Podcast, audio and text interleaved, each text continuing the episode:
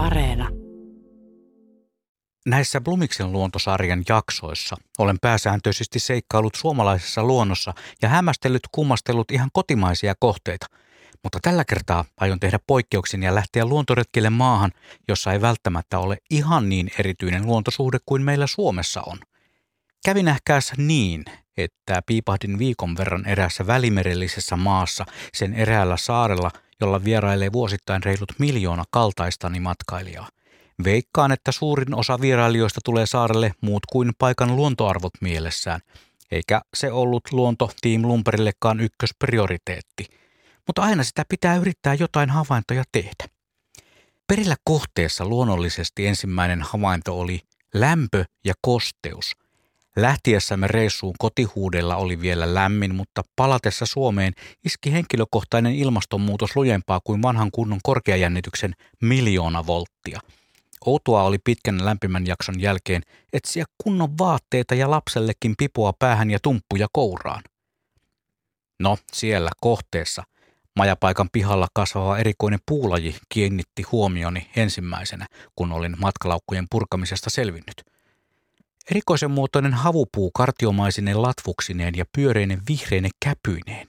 Hmm, en muista aiemmin kyseiseen lajiin törmänneeni ja piti ottaa älypuhelin kauniiseen käteeni, avata luontokohteiden tunnistusapplikaatio ja aikansa dataa murskattuaan appi ilmoitti kyseessä olevan Norfolkin araukarian.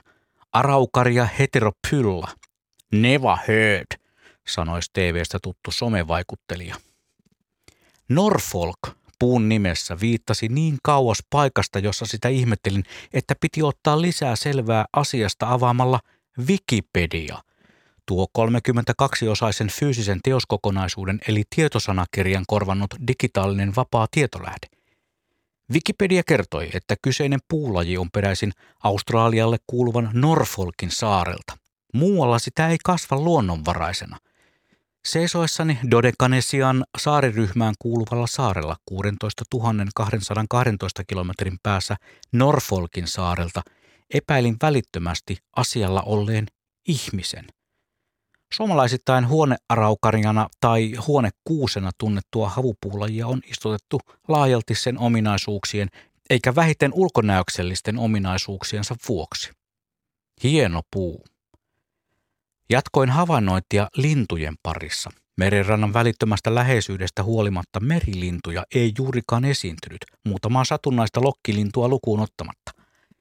Kolme eri haukkalajia tuli havaittua, lajimääritykset ihan no, no, ei mitään käryä. Kesikyyhkyt tietysti ilmatilassa ja niiden lisäksi pari muuta kyyhkylajia, varpunen, varis ja yksi pääskyslaji – Varsin vaimea iltahuuto lintujen suhteen siis niin kuin epäilinkin. No eipähän kulunut digifilmiä, ehe ehe. Nisäkäs osasto. Kohteessa oli niin ikään varsin suppea. Kissoja, kissoja ja kissoja. Erona kotisuomeen, missä meillä on siis se erityinen luontosuhdekin, näin vain yhden naisen ulkoiluttavan kahta koiraa. Vain yhden. Onneksi niin. No entäs sitten hyönteismaailma? Olen nimittäin viime aikoina harjoitellut pienten ystäviemme lähikuvausta ihan tosissani ja onnistunutkin mielestäni suht kelvollisesti. Matkalle en todellakaan ottanut makrokuvauskalustoa mukaan, mutta en kuitenkaan lopettanut öttiäisten tarkkailua. Perinteiseen tapaan lämpimissä maissa varsin usein asuinhuoneistossa viihtyvät hämähäkit, niin myös tällä kertaa. Ja viime viikkoisessa Blumiksen luontojaksossa tarkkailun alaisena olleet muurahaiset löytyivät ihan heti siitä uima-allasalueen laatoituksen ja nurmikon rajapinnasta. Onneksi eivät olleet niin sanottua purevaa sorttia, onneksi, sillä perheemme prinsessa oli niistä aavistuksen kiinnostunut, mistä moisen kiinnostuksen perinytkään. Kyseisellä saarella esiintyy hyvin rajatulla alueella melkoisen harvinainen perhonen melkoisen suurena paikallisena esiintymänä heinäkuusta aina syyskuun alkupuolelle.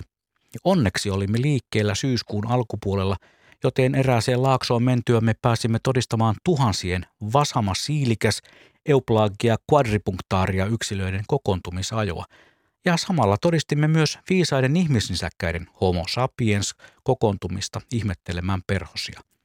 En sinänsä yhtään ihmettele, että tämänkaltainen luonnonnäytelmä kiinnostaa.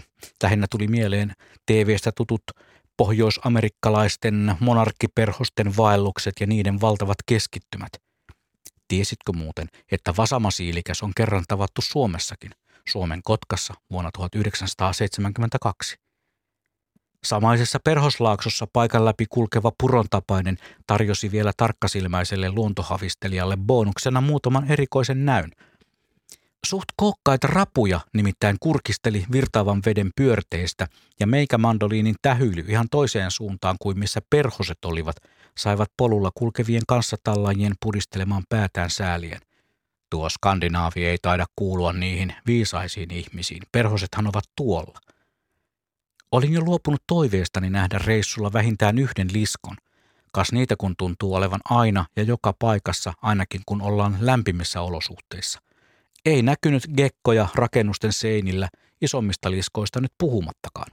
Mutta sitten, ihan viimeisinä päivinä reissulla, yhtäkkiä näköelimiini piirtyi pieni ja kaunis lisko. Havaintohetki oli nopea ja ohikiitävä, mutta tulipahan saatua liskopiste myös tältä saarelta. Tälläkään kertaa en tunnistanut lajia. Ja jos olet, rakas kuuntelijani, liskoista kiinnostunut tietäjä, käy katsomassa Radio Suomen sosiaalisen median kanavilta kuvasaldoa ja jos tunnistat liskon, laita viestiä. Ja onhan siellä kuvia muistakin havainnoimistani luonnon ihmeistä. Ai niin, yöllä 27 asteen lämpötilassa parvekkeella jatsia pelatessamme saatiin vielä todellakin ohikiitävä havainto ja toinenkin ohikiitävästä lepakosta – Saarella asustaa luolissa harvinaisia Blasin hevosenkenkäyökköjä ja iso hevosenkenkäyökköjä. Tuskin näistä kumpikaan viuhui hotellimme pihan ilmatilassa, mutta ajatuksena se jäi elämään, että näin jotain harvinaista. Koska se on mun luonto.